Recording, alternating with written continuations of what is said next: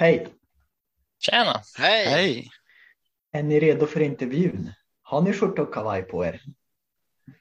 Eh, nej, ska man ha det? Ja. Ja, ja. Nej, jag får springa och se om jag hittar någon, någonting. Någon slips eller någonting. Jag ska ha Dix här. Alltså, jag är så fruktansvärt nervös. Vad menar du? Vi ska väl inte snacka med kungen? Nej, men, alltså, jag vet inte hur man intervjuar folk. Alltså, sista gången jag intervjuade någon, det var i Slussfors på skoltidningen. Mattanten och det var tre frågor. Alltså, det här kommer aldrig gå. Äsch, det är enkelt.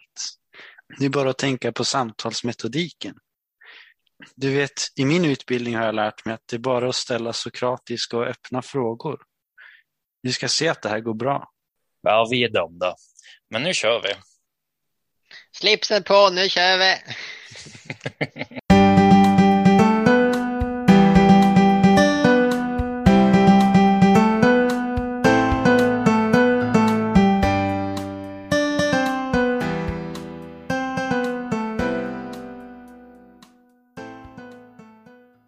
Hej och välkommen till pastorn och polarna. Och som vanligt så brukar vi börja med att fråga hur veckan har varit. Hur har veckan varit? Ja, vintern har ju kommit nu. Eh, I helgen så var det kallt, minus, och nu var det i förrgår, då snöade det här. Så lite vitt och fint. Okej. Och då är det väl samma för Noel, för ni bor väl på samma ställe? Ja, här har det kommit snö. Ja. Jag var ute och körde lite bil vet du, i snön, det var kul. Vi ska Ja. också säga att Adam kanske kommer med in i samtalet, men vi har lite så här technical issues. Men vi rullar på. I dagens avsnitt så har vi med oss Johannes Axelsson. Och vi har snackat med dig förut i ett avsnitt och då handlar det om skapelse och evolution. Och idag så tänkte vi gå lite djupare på det ämnet. Så eh, välkommen tillbaka Johannes. Tack ska ni ha. Trevligt att vara med här. Så eh, vi tänkte inte slösa så mycket mer tid utan vi lämnar ord till dig. Eh, om det är någonting här under tidens gång så ställer vi frågor längs vägen. Men eh, vi tänkte kanske börja i den änden med det här med dateringsmetoder och jordens ålder och lite av det här med fossil. Vi kör rakt på sak bara. Yes, härligt.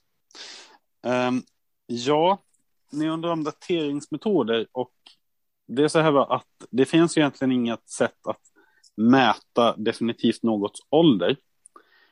Um, för att om man, för att kunna göra den mätningen så måste man göra lite antaganden. Till exempel eh, om du kommer in i ett rum och du ser ett ljus som brinner, eh, då kan du inte direkt genom mätningar enbart dra slutsatsen om hur länge det här ljuset har brunnit, utan du måste ha eh, något antagande om hur långt ljuset var från början till exempel. Du Ja. kan mäta och se eh, hur snabbt ljuset brinner. Eller hur? Mm. Eh, och eh, då kan man ju tänka, ja men om det brinner med en centimeter på tio minuter, då kan du tänka, då borde det vara så här så här många minuter kvar tills det har brunnit ut, eller du kan liksom gå bakåt utifrån en viss längd som du antar. Om du antar att det hade en viss längd, då kan du räkna ut hur länge sedan var det. Eh, så, men då måste du dels då anta startförhållandet. Sen så måste du också anta att det här ljuset alltid har brunnit lika snabbt. Att det inte hänt någonting som gjorde att det helt plötsligt brann lite snabbare eller lite långsammare under en period och, och så vidare. Så att vi var inte där och såg det hela, så vi måste göra antaganden. Och om man ska göra en lång historia kort, kort när det gäller hur de här dateringsmetoderna funkar, eh, för de bygger alltid på något, att det är något ämne som sönderfaller till något annat och så mäter man hur mycket man har utav varje, så måste man göra de här dateringarna baserat på antaganden om att vi vet eh, startförhållandena. Och eh, så man antar att till exempel att allting som nu har sönderfall, eller att allting som nu är bly en gång har varit uran, exempelvis. Eh, så vi antar att vi vet startförhållanden innan vi, eh, det är som att säga att vi, vi antar en viss längd för ljuset. Och väldigt ofta är det så här med de här dateringsmetoderna också att, att man antar en hög ålder för jorden för att de ska funka. Ehm, så är det till exempel med kol 14 som kanske är den mest kända dateringsmetoden. Där antar man att jorden, eh, att jordens atmosfär har varit i jämvikt. Det vill säga att det alltid har varit som det är nu. Och att det inte har skett någon katastrof nyligen eller att eh, någon påfyllning av koldioxid eller förlust av koldioxid i atmosfären. Eh, och alla de här antagandena som vi gör tenderar att förutsätta, ha ett grundantagande som sagt att världen är supergammal. För att om världen är supergammal då har kolet, borde kolet för länge sedan, eh, eller de här halterna av kolisotop i, i atmosfären, har fått en jämvikt. Eh, och så vidare. Så att, eh, som en del forskare säger, att vi kan ju inte använda dateringsmetoderna för att bevisa jordens ålder. Vi utgår från jordens ålder för att använda de här metoderna. Okay. Så att liksom, vi, vi förutsätter att jorden är jättegammal. Och i så fall, om det stämmer och om vi också gör de här andra antagandena med, med eh, startförhållanden, då kan vi få fram en, en siffra på hur gammal den här stenen är. Eh, om man förenklar det lite grann. mm, Okej. Okay. Men eh, hur påverkar det, eller vad, hur har det här med fossiler och så, för det är ju också en, en eh, det är väl lite eh, kärnan i det hela, dateringsmetoder på fossiler. Ja, precis. Um, jo, men just när det gäller fossil så är det en ytterligare grej och det är att, att man, man, man daterar för, för så är det, när, när du gör en datering så lämnar du in det och det, det, är inte alltid så här att du får, eller det är aldrig så här att du får ett enhetligt svar. Utan du får lite olika svar eh, av den här dateringen. Till exempel gjorde man ett experiment. Eh, man tog lava ifrån ett, eh, ett berg som bildades i sam eller berg, alltså bergmaterial, stenar som bildades vid ett, ett tillfälle då vi vet att det bildas var när eh, 1980 när Mount St. Helen fick ett vulkanutbrott och det kom upp eh, magma då. Så när den stelnade till berg, tio år senare så tog man de här stelnade, det stelnade ny, nybildade berget och skickade in det till laboratoriet. Och då så fick man lite olika åldrar på den här stenen beroende på vilka mineraler man tittade på. Och den lägsta åldern man fick, det var 350 000 år. Och den högsta, Men... och, och, och, man fick även en ålder om en annan, om man tittade på en annan eh, eh dateringsmetod, eh, så fick man åldern 2,8 miljoner år. Så, så väldigt olika, och, och då gör, hur gör då de här dat, eh, radiogeologerna när de ska datera ett fossil? Jo, då frågar de först, eh, vilket lager ligger den i? Vilken tidsålder borde det vara? Så de får ju veta svaret i förväg att ja, det här är ett dinosauriefossil, så den borde vara minst 65 miljoner år gammal. Aha, okej. Okay. Då betyder det att när vi får vårt labbresultat, då kan vi skrota alla mått som visar på en lägre ålder än det, för det kan ju inte stämma. Och så om det var någonting som drog iväg på flera hundra miljoner, nej, det kan inte heller stämma, stämma för att enligt evolutionsteorin så fanns ju inte dinosaurierna ännu då, utan de kom först senare. Så man väljer att vraka mellan de här dateringarna man får. Ibland så får man inget vettigt svar alls. Ja, då gör man om dateringen tills man får ett bra svar.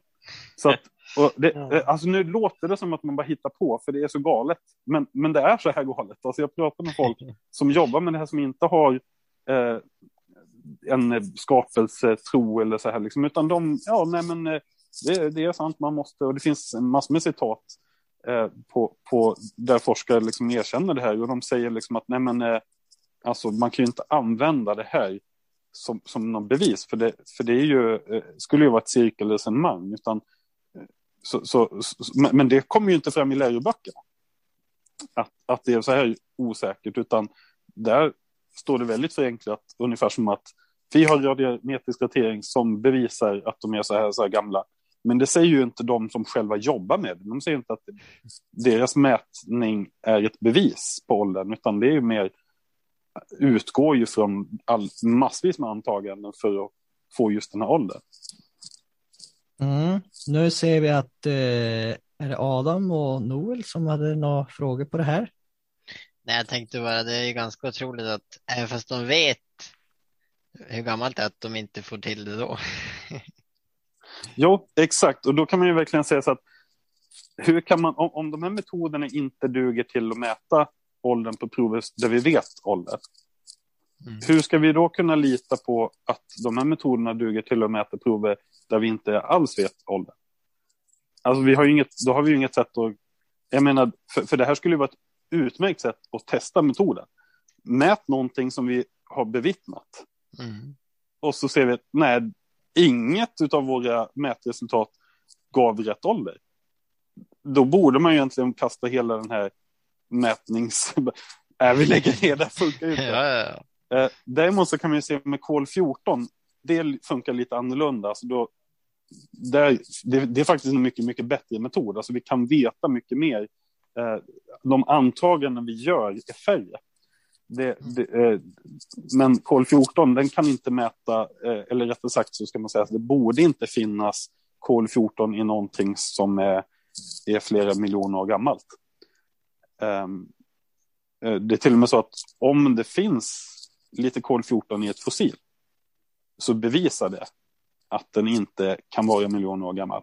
Mm. Eh, för okay. att den har så kraftig, jämfört med de andra grejerna som vi jämför med, så har den en väldigt kort halveringstid mm. på, på, knappt 6000 år.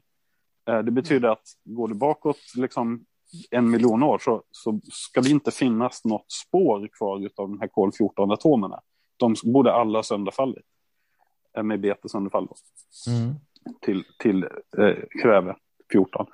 Men så, så då kan man tänka att finns det kol-14 i dinosauriefossil så bevisar det att dinosauriefossilerna inte ens är en miljon år gamla. Och mycket mindre än så egentligen. Eh, då, att de kanske bara är 10 000 max år gamla. Eh, och eh, eh, ska jag berätta en kul grej? Ja. Det finns jättemycket exempel på kol-14 i dinosauriefossil. Ja, men innan vi kör det, Adam, hade du någon, någonting om det här? Det var bara en kommentar på det, att det låter lite som att man väljer sitt, alltså vad man ska få för resultat på, på dateringen. Ja, jo men så är det ju. Och, och som sagt, de här personerna själva som jobbar med det, de, de erkänner ju att, att det här är ju ingen metod med vilken vi kan bevisa eh, någonting. Så de, de känner bristerna i metoden och eh, jag vet inte om de är frustrerade över att folk drar fel slutsatser eller om de tycker att ja, ja, men det får de väl tro. Det kanske stämmer. För lite är det så här att de känner ju att det de har sett, eh, det, det de ser inte håller, så att säga. De tänker att bevisen finns någon annanstans. Så att de som jobbar med dateringar, de, de bara skickar tillbaka sina resultat och tänker att ja, men biologerna, de har ju bevis för evolution, så att eh, det finns väl inget skäl att ifrågasätta bara för att jag inte hittar bevisen hos mig. Men frågar man okay. biologerna, eller kolla i biologiboken för gymnasiet och högstadiet, så står det liksom att äh, men, eh, bevisen för evolution, det är ju fossilen och radiometriska dateringar. Så att så att alla pekar egentligen och säger nej, jag har inga bevis här hos mig, utan de riktiga bevisen, de finns där borta, utanför mitt expertisområde. Så alla experter pekar på någon annan expert eh, och säger att där finns bevisen. I stort sett, nu finns det säkert de som menar sig vara expert och menar sig ha bevis. Det får man bemöta såklart. Eh, men men att, att jag, jag tycker det är en väldigt tydlig tendens att man ser att folk pekar utanför sitt eget expertisområde och, och eh, erkänner brister inom det egna. Då. Intressant. Hade du någon mer kommentar Adam? Jag tänkte du nämnde kol 14. Finns det några fler så vanliga dateringsmetoder? Eh, ja, den vanliga den här som jag nämnde med att uran sönderfaller genom flera olika steg då till bly. Så den, den är ganska vanlig och, och den har en väldigt lång halveringstid, att det, det är på 4,6 eh, miljarder, vilket eh, eller om det var ja, någonstans där i alla fall, vilket är ungefär det man menar är jordens ålder. Um, så den har en väldigt långsam uh, halveringstid.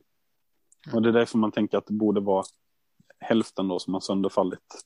Man utgår från att det har, att allt det där blyet har varit uran innan. Sen så finns det en uppsjö av dateringsmetoder. Oftast när man då upplever att Nej, men den här var kanske inte så bra. Då byter man, tar någon annan och någon annan. Men allihopa bygger på samma antagande. Att vi vet startförhållanden och väldigt ofta så förutsätter de en gammal jord.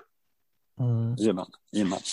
Men eh, du sa, du gav en liten cliffhanger där med kol 14 i, vad heter det, eh, dinosauriefossiler som då betyder att de inte var så gamla, eller gå in på lite det. Och så ja, det här med mjuk vävnad är ju också en grej som vi har eh, hört och förstått som är en ja. grej i dinosauriefossil och så. Ta den ja, biten det, också. Ja, det, det är superintressant. Alltså det här, de här fynden i sig borde rimligtvis leda till att man, att man eh, kollektivt drar slutsatsen att, att dinosaurier måste ha levt samtidigt som, som människor. Eh, att de inte alls är miljoner år gamla och i sig borde leda till att ja, alltså man, man kan ju fortfarande få tro på evolution och miljarder år ändå, men, men vi kan ju inte titta på dinosauriefossilen i alla fall och säga att de är en del av den historien, utan då finns det egentligen inga spår eh, alls då.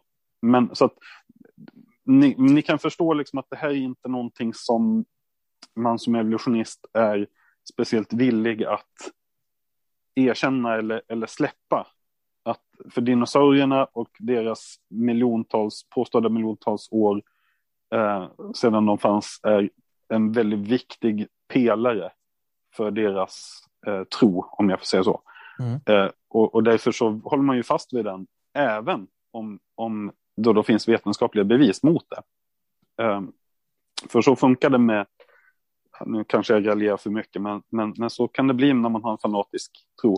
Att man håller fast vid det som man själv vet är eh, ologiskt. Eh, för att man känner inte att man är redo för att möta alternativ.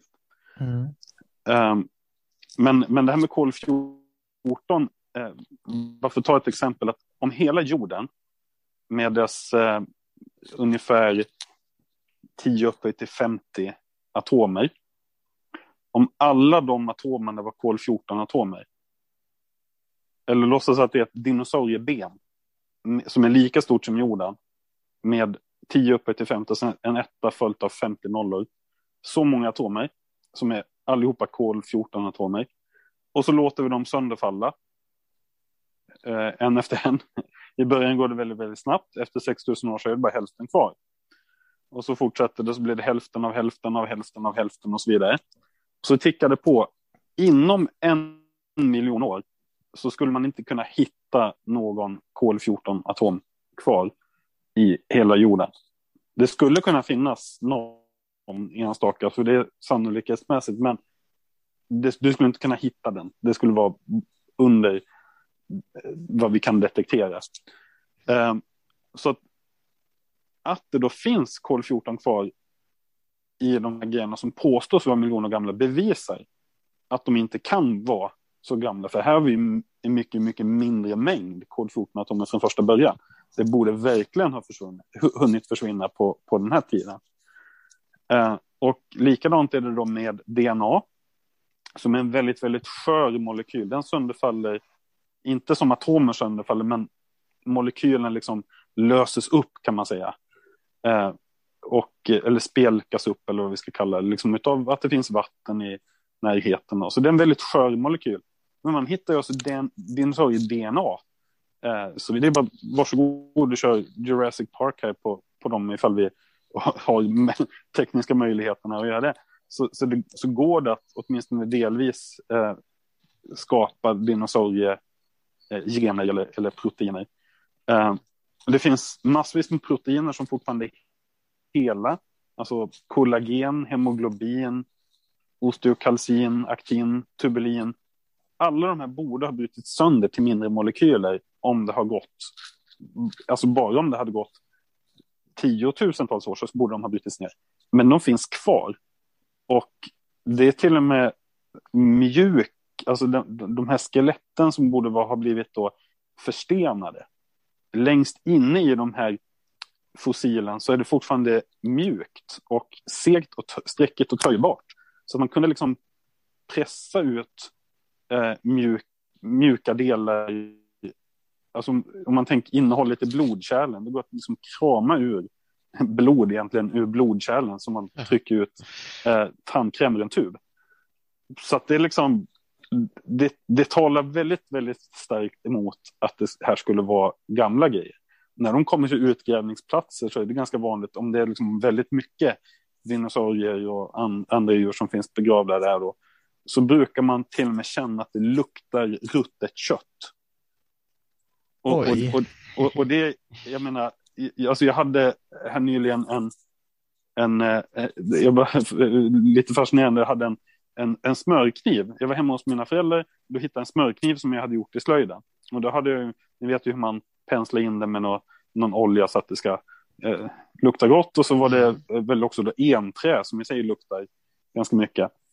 Så jag tog den där bara, åh, jag minns ju hur den där luktade. Och så luktade jag på den. Va? Är jag förkyld eller? Jag, jag känner ingenting. Nej, men självklart så har ju efter tid, efter ett tag så har ju de här oljorna och de här dofterna liksom har, har försvunnit från den här, mm. det här trädet. Så därför luktar det ingenting längre. Och jag menar, då snackar vi om att jag gjorde ner slöjden när jag var, ja men hur länge sedan var det? 30 år sedan. Så om man nu tänker de här dinosauriefossilen som påstås vara miljontals år gamla, 65 miljoner år minst, eh, enligt evolutionsteorin, det borde verkligen inte kännas lukt av ruttet kött. Eh, Nej.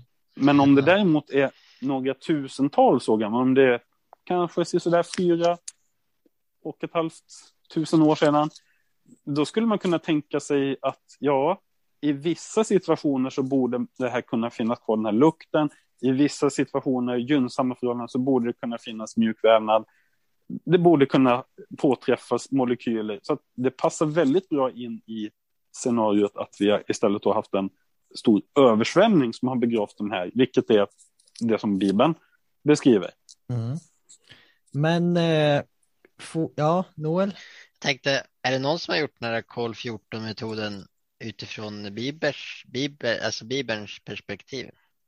Eh, jo, ja, precis. Då, det man gör det är att man, man försöker tänka utifrån det, de ledtrådar Bibeln ger så, så har vi haft en katastrof för ungefär 4500 år sedan. Mm. Och den katastrofen har begravt väldigt mycket av det kol som fanns i världen innan, har begravt det under mark.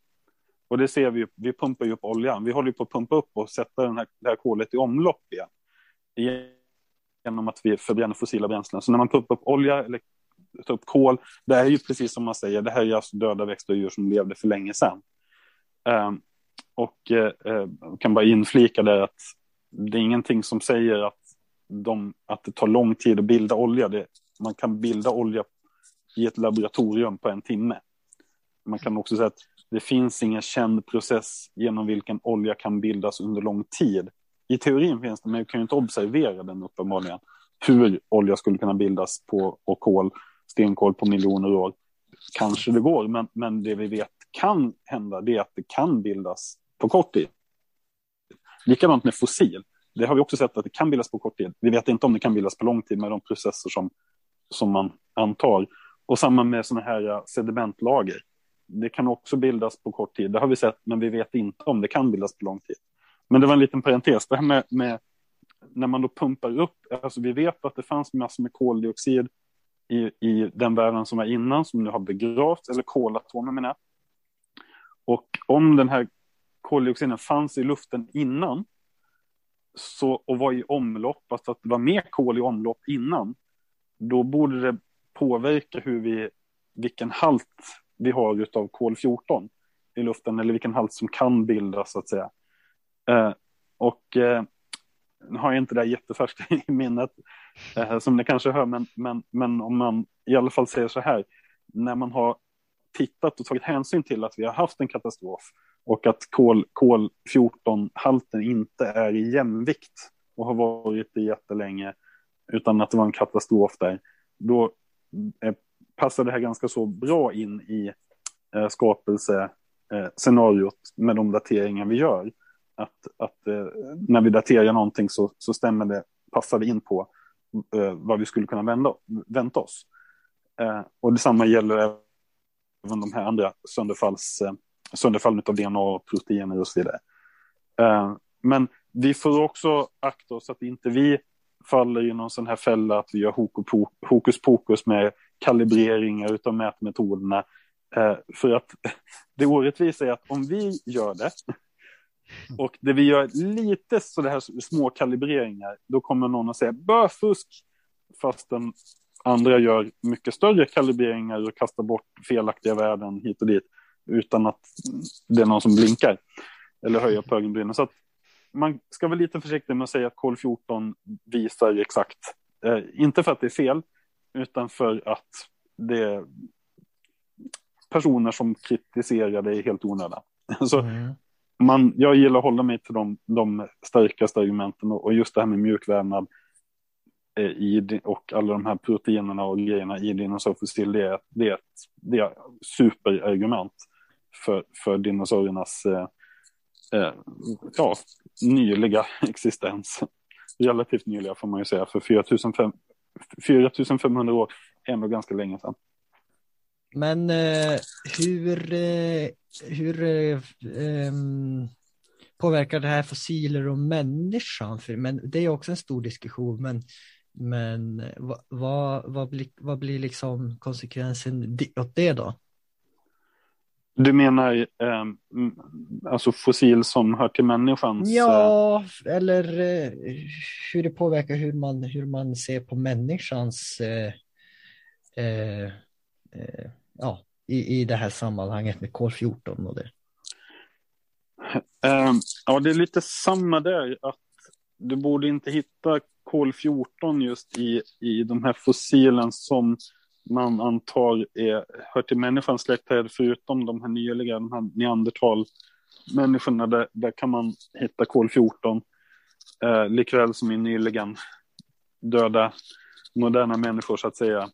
Eh, så det hittar man ju till exempel den här Bockstensmannen och andra som har blivit väldigt, väldigt väl bevarade för att de har begravts i en myr där det har varit inget syre som har tillförts och ingen förruttnelse att, eh, att, att nämna egentligen. Så där kan man ju kol 14 datera och få um, det blir fortfarande att enligt de antaganden man gör så daterar man Of, alltså de, den visar på flera tusen år längre än det perspektiv som Bibeln ger. Mm. Eh, för att man utgår från en, en, eh, ett equilibrium, en, en jämvikt, att det alltid har varit som det är nu.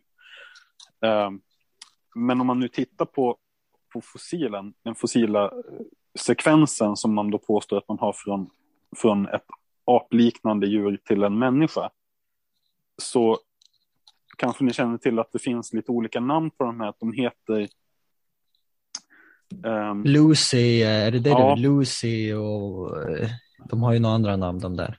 Ja, precis.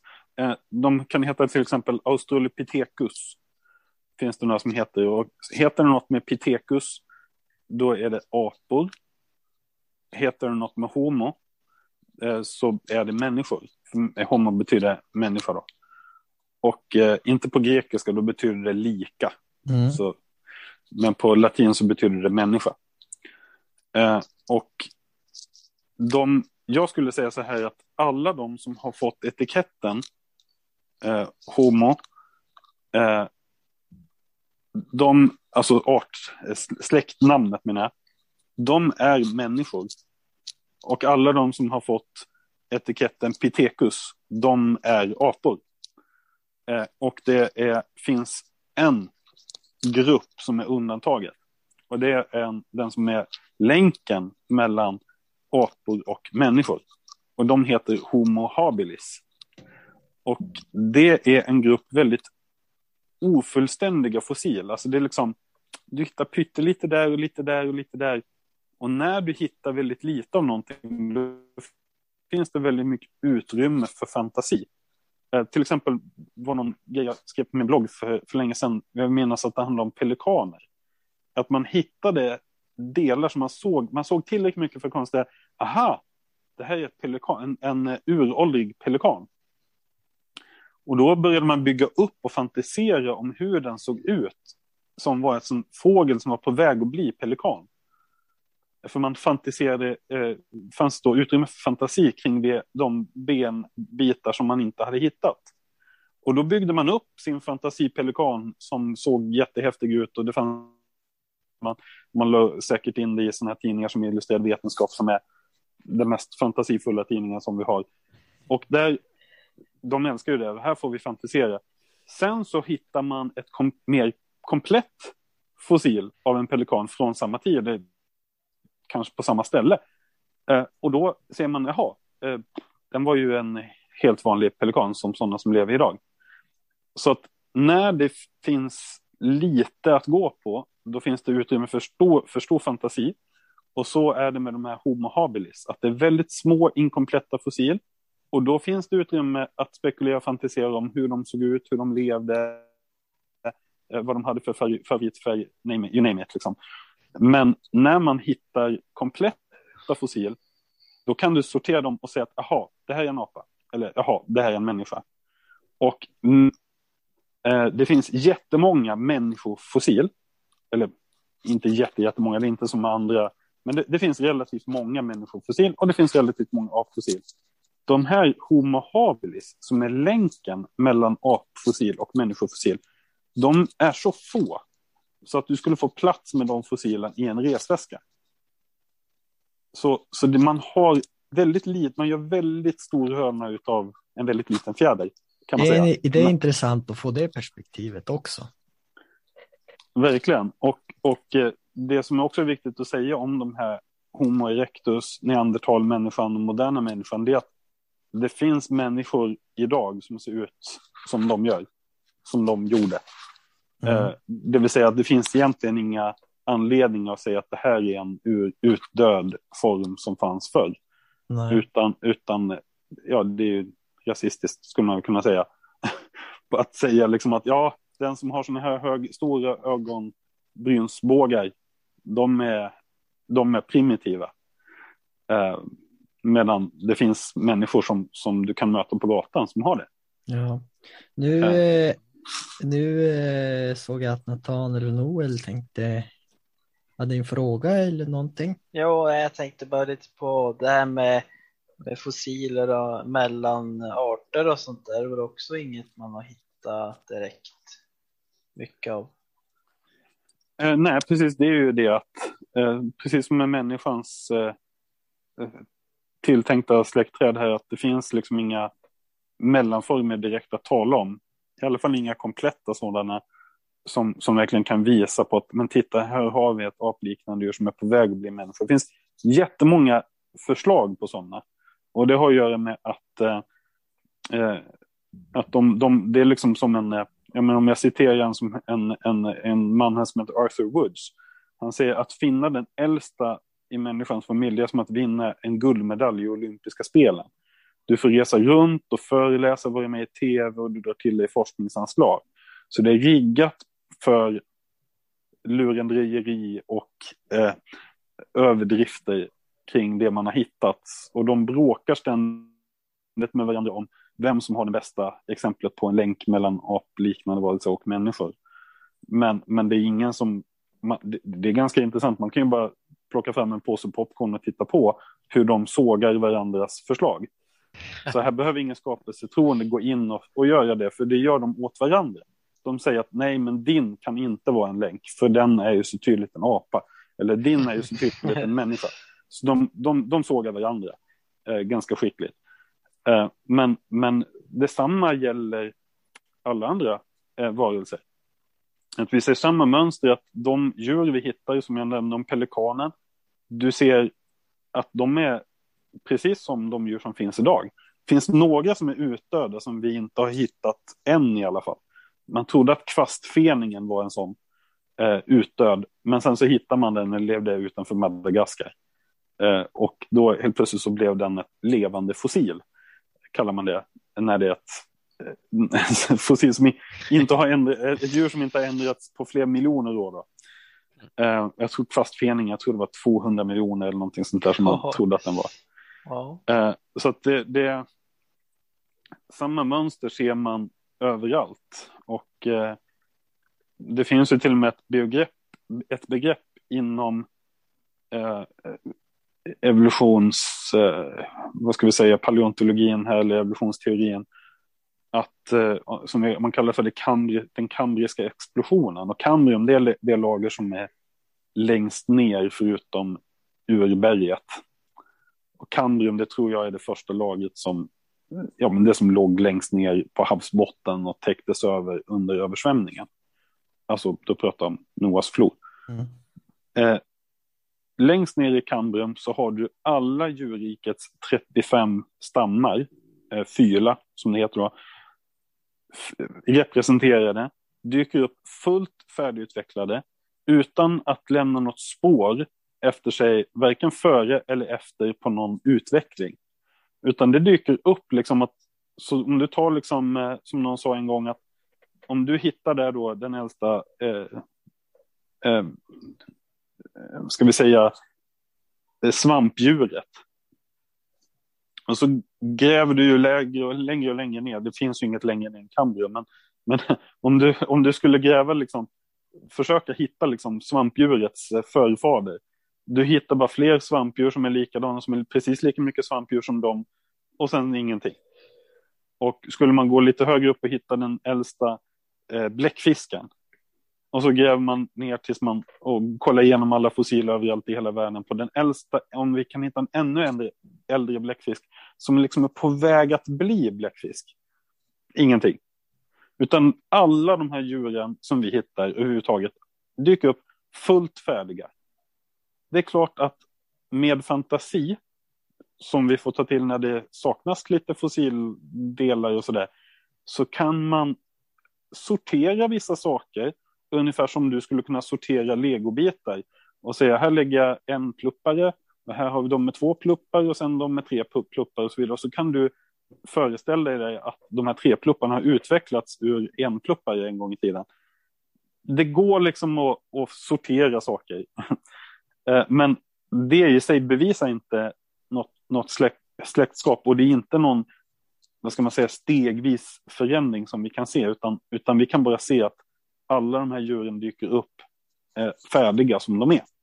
Inte på väg att bli någonting, ingenting som händer efter det. Vi kan inte liksom se, eh, för egentligen om du tänker att en, en, en eh, om, låtsas att, eh, för idag kan man morfa bilder ganska snyggt. Man kan ta en, eh, låt oss säga att vi skulle ta ett foto på en, eh, på en eh, ödla. Och så har vi ett annat foto på en fågel. Och så låter vi datorn liksom morfa den här ödlan till en fågel. Då kommer det liksom växa ut lite grejer och så ser man liksom hur den stegvis inför våra ögon förvandlas och blir en fågel. Eh, vad vi borde hitta, det är ju liksom ögonblicksbilder här och där på när den är i något sånt där mellanstadie. Och det är det som evolutionsteorin förutsäger borde finnas, men som vi aldrig har hittat. Och jag skulle säga att enda gångerna, om, om det är någon som kommer och säger att jo, vi har hittat det, då ska du fråga, okej, okay, hur komplett är det här fossilet ni har hittat? Och då kommer det visa sig, ja, det är en käke. Eller liksom, ja, det är någon liten grej här och där. Ja, då är det för att då fanns det jättemycket utrymme för fantasi, vilket är precis vad man har behövt ta till för att, för att kunna påstå överhuvudtaget att, att vi har en mellanform. Mm. Ja, för jag tänkte bara, det är ju, de här mellanstadien, de är väl under många år också. Så de borde ju, det händer ju inte från att en hund blir till en, eller den här fågeln till, utan det händer ju inte på en generation liksom. Nej, det är ju jättemånga steg. Och det, Ja, det ska väl vara, vet, vet ni vad de har för ursäkt för att, för man har ju tänkt på det här såklart och besvärats av detta, att varför har det utvecklats så mycket utan att lämna några fossila spår efter sig. Och då säger evolutionsbiologerna och paleontologerna att eh, det är för att evolutionen tar språng. Alltså att först så händer det ingenting under jättelång tid och sen plötsligt så händer det jättemycket evolution. Så snabbt så att det inte hinner lämna några fossila spår efter sig. Ja, och, det var eh, intressant. och jag menar, det kan man få tro om man vill. Eh, Ja. Alla människor är fria att ha sin egen tro. Men man kan ju inte säga då att fossil är något slags bevis för en utveckling. Nej. För att det finns inga fossil som, som vi kan studera som visar på den utvecklingen. Och det, det jag skulle vilja tillägga det är det att, att det finns inte heller några teoretiska modeller. Eh, ibland kanske det kan finnas det och man anstränger sig för att göra de här väldigt övertygande och, och, och sådär. Eh, jag vet inte om jag har sett någon som jag tycker verkligen håller att man synar dem i sömmarna, men, men jag frågade en gång när jag var på utbildning på Umeå, Umeå universitet och, och vi läste om evolution då, så frågade jag, men jag ser ju här i det här trädet om fåglarnas utveckling att Archaeopteryx, den här kända fågeln som finns på lite jackor och grejer, att den, eh, för det är ett väldigt känt fossil av en ut, utdöd fågel, att den står liksom i en egen gren som en återvändsgränd. Eh, borde inte den liksom vara här på en gren som sen fortsätter till dagens fåglar? Det är inte så man tror att det är, men nej, eh, det har visat sig att den var liksom en färdig fågel. Den, den ledde inte vidare till någonting. Eh, och då frågar jag, men så det finns inga fossil här mellan reptil och färdig fågel? Eh, nej, det finns inga fossila mellanformer. Det är ju jättemånga saker som ska hända för att en reptil ska bli en fågel. Eh, och då frågade jag, för säkerhets skull, bara, jag vill höra lite mer, så frågade jag, finns det någon teoretisk modell på hur en sådan organism skulle kunna se ut och fungera? En sån här ögonblicksbild mellan, halvvägs mellan eh, reptil och fågel. Hur skulle den se ut? Nej, så vitt jag vet, nej, det finns inga teoretiska modeller heller. Så man har inte ens i teorin någon förklaring på hur det skulle kunna utvecklas från det ena till det andra. Och Charles Darwin, han sa om det skulle visa sig att det fanns någon organism som inte går att utvecklas genom små stegvis förändringar så, så faller min teori sönder och samman. Mm. Och det skulle jag säga har hänt många gånger om. att Det, det finns inte, eh, eller det finns många exempel på, på organismer där vi det går liksom inte ens att föreställa sig hur skulle en, ett mellanting mellan reptil och, och fågel se ut. Man försöker sätta lite fjädrar på en reptil och, och tycker att, ja men så, titta. Men de där fjädrarna fyller ingen funktion förrän den kan eh, verkligen flyga och då borde det naturliga urvalet liksom sortera bort de där fjantiga fjädrarna. Men, men för det naturliga urvalet fungerar på det här sättet att allting som kommer nytt måste öka den här organismens överlevnad, eh, för, alltså chans till överlevnad. Eh, och det gör ju att, att eh, de här fjädrarna som, som sticker ut, om de bara är i vägen, så borde det här vara en återvändsgränd. Den borde inte utvecklas vidare. Eh, och så var det ju inte med Archaeopteryx till exempel. Den var en fullfjädrad, eh, färdig fågel. Hade några egenskaper som vi inte hittar så ofta hos fåglar idag. Som till exempel tänder och klor på vingarna. Men eh, det var en, väl en, en, speciell fågel helt enkelt. Som, som, och kanske en egenskap som, som försvann efter, efter översvämning. Just det här med, med ut, uttalade tänder så att säga. Eh, men att det var en, det var en färdig fågel. Nu ser jag Adam vill säga någonting, men jag tror att du måste sätta på din mikrofon. Nu har vi pratat en hel del om evolution. Men jag tänker man kanske kan prata lite om ja, förhållandet mikro och makroevolution. Uh, ja, uh, alltså mikroevolution det betyder att du har massor med små, mindre förändringar. Jag skulle säga att det här med, med fåglars olika utseende är ett exempel på sådant. Uh, Eh, förr i tiden så sa man att, eller trodde man väl kanske att, att det som Gud hade skapat en gång i tiden, att, att det var färdigt, liksom, att det inte skedde någon utveckling eh, alls, eller förändring. Eh, jag vet inte hur, hur utbrett det var hur många som verkligen trodde det. Det kan ju hända att det finns folk än idag som tänker det att, att eh, blåmesar och talgoxar var djur som Gud hade skapat färdiga. Liksom att här har vi blåmesar, här har vi talgoxar. Kanske att en del tror att zebra var en art och häst var en art och åsna var en art. Men det är ganska tydligt att de här tre, zebra, häst, åsna, att de tillhör samma skapade slag. Och eh, det, eh, enligt evolutionsteorin kallar det här för, för mikroevolution, det vill säga du har samma typ av djur, samma grundtyp, som bara varierar lite grann.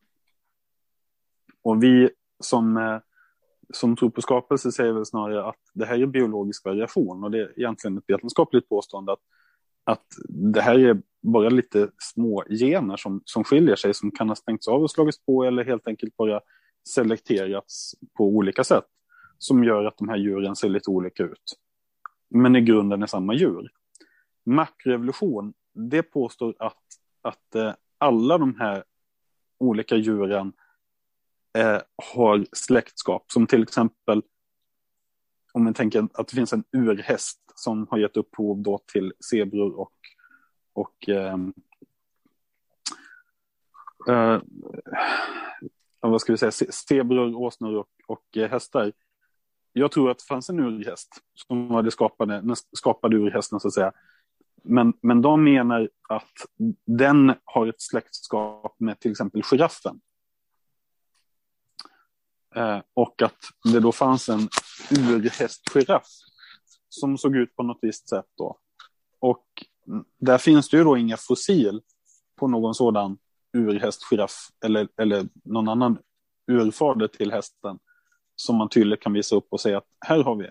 Men medan det finns väldigt många inom den här biologiska variationen som man skulle kunna förvänta sig. om, om det stämde att det var skapade slag.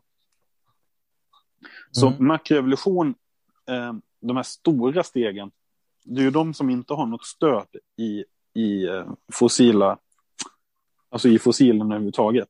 Och inte heller något stöd i biologi eller genetik. Det finns ingen mekanism för hur det skulle kunna gå till. Utan det är ju förbi en, en fantasi.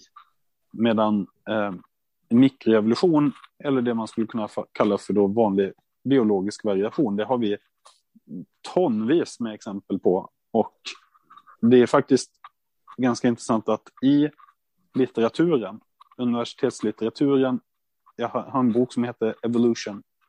När jag senast läste en kurs om evolution då på, på mot Kalmar universitet. Nej, nej, Karlstad universitet menar då hade vi en bok som hette Evolution. Jag läste igenom hela den här. Jag skulle säga att 99,9 procent håller jag med om. Eh, är riktig, sann, perfekt, jättebra vetenskap. För det beskriver nämligen sånt som vi kan se och observera och det beskriver mikroevolution och variation och hur naturligt urval fungerar på att välja ut eh, det som passade liksom bäst i den här miljön och i de här omständigheterna. Och sen så står det pyttelite grann om, om makroevolution och hur nya egenskaper skulle kunna uppstå och om fossil och sådär. Och, och det är ganska tydlig skillnad mellan de styckena och de andra i vad det finns för liksom vetenskaplig grund i, i de påståendena det ena fallet har, eh, mikroevolution är stött av observationer och exempel tonvis. Medan makroevolution, där står det liksom bara, det bara är så. Utan något exempel. Det finns kanske någon hänvisning till någon bild eller någon fossil och sådär, men ja, ja. väldigt, väldigt knapphändigt. Så det är en tydlig skillnad i evidensvärdet mellan makro och mikro. Jag tror att vi börjar närma oss eh, slutet på det här avsnittet så att vi tar lite snabbt här då. Vi har pratat om evolutionsteorin i nu här och vi har pratat om det tidigare i ett tidigare avsnitt. Det är bara att gå tillbaka och lyssna. Eh, för de inte har gjort det. Men eh, vi kan väl dra det lite igen, lite kort och enkelt. Här. Vad- har det här för påverkan på oss som kristna och skapelsetroende och liksom, eh, som inte eh, har den världsbilden på något sätt? Kan du bara nämna lite, lite liksom, vad heter det? Ehm, ja, hur det drabbar oss kristna. Ja. Två, En tre del, minuter. ja, en del tänker ju att... Eh, alltså en del har ju bilden att, att evolutionsteorin är vattentät. Eh, för det är det vi får höra i skolan. Vi får ju inte veta liksom, så mycket om, om eh, bristerna och svagheterna. Alltså därför så är det ju många som då tyvärr tappar sin tro eh, på Gud helt i onödan. När de istället, om de fick se de här bevisen, så skulle de istället bli stärkta i sin tro.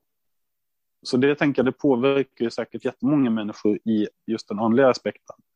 Sen så tror jag att det påverkar vårt samhälle på ett väldigt negativt sätt, att, att man tror att människan är ett djur med instinkter och så vidare, att vi inte då, ja, för man tar bort Gud ur ekvationen och man tar bort liksom det som gör att människan är Guds avbild och istället tänker att människan är ett djur. Jag, jag tror det påverkar människans och samhällets moral väldigt mycket. Eh, och jag tror att det gör, eller jag vet att det gör att många människor känner att livet är ganska meningslöst. Eh, och jag tycker det är synd om, om alla som, som, eh, som går med de tankarna att, att vi, är, vi är bara molekyler och det finns ingen mer liksom, det finns ingen mening. Eh, om jag skulle, varför jag, man kanske ibland blir lite uppjagad av det här och, och, och frustrerad, det är för att man, man ser ju, eh, inte bara för att man vill berätta vad som är sant, eh, utan för att man ser just det här med vad det, hur det påverkar människor eh, och hur det förstör.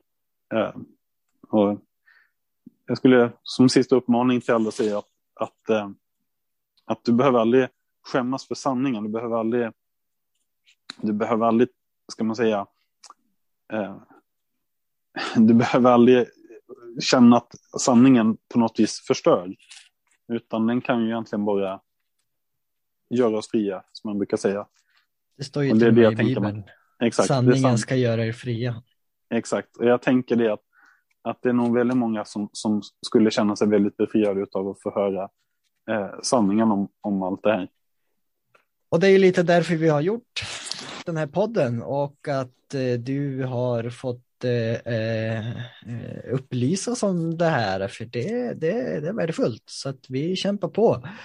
Men eh, jag tror att vi avrundar här för idag, så tack Johannes för att du har varit med och att du har inspirerat och informerat och gett oss kunskap och så vidare. Tack för att ni har lyssnat och om det här är ett ämne som är lite extra intressant eh, för, för dig eller för någon annan som du känner som eh, tycker det skulle vara intressant. Så dela det här avsnittet på sociala medier, skicka det till en vän eller någon annan du tror är intresserad. Så blir det säkert bra. Sen Man- hörs vi igen Man får väl nästa skicka det till, vecka. o, man får väl skicka det till ovänner också. Ja, Ja. absolut. Mm. Men eh, vi säger så, så hörs vi nästa vecka. Hej då! Tack så mycket, hej. Hej då. Hej då. Ja, vad ska man trycka på nu då? Så att det inte försvinner. Stop recording.